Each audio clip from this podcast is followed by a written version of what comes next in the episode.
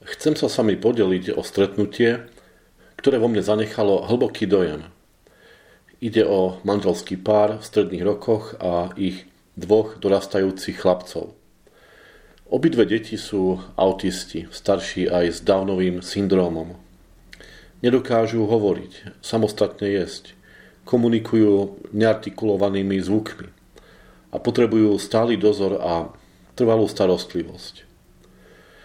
Tu im venuje hlavne ich mama, ktorá je stále s nimi.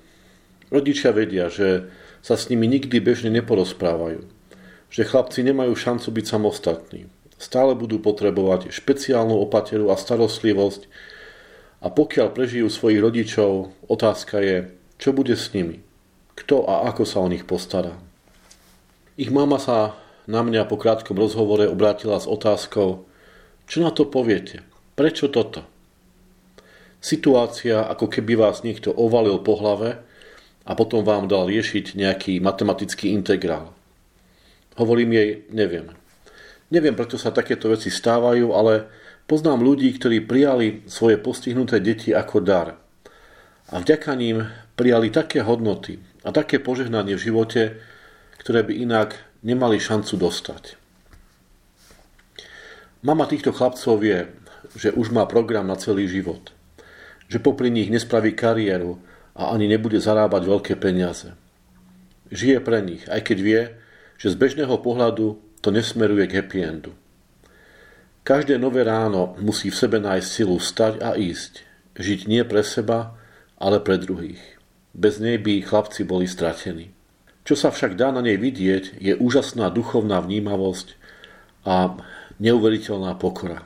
Taká pokora, ktorú majú v sebe len tí, ktorí prechádzajú v živote trvalou bolesťou a utrpením a dokázali to prijať. O takejto pokore hovorí básnik Milan Rufus. Hospodine, z hlbokosti volám k Tebe. Tak volá do hory bolesť a seje kvety.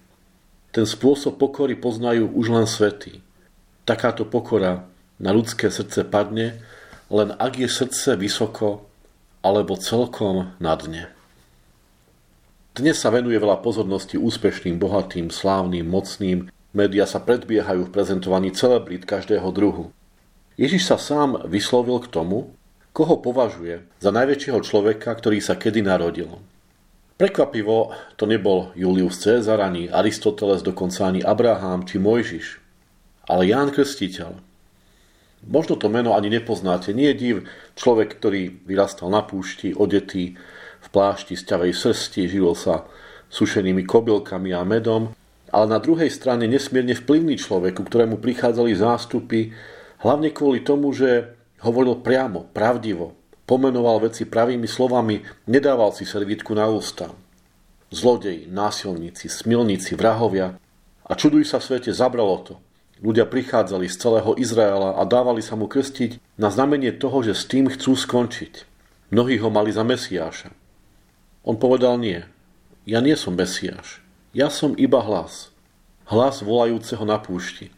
Ale ten, čo prichádza po mne, tomu nie som hoden rozviazať ani remienky na obuvi. Nejde o mňa. Ide o niekoho, kto je ďaleko väčší ako ja. K tomu vás volám, tomu pripravujem cestu. Jánovou veľkosťou bola pokora. A preto Ježiš o ňom povedal, je najväčší.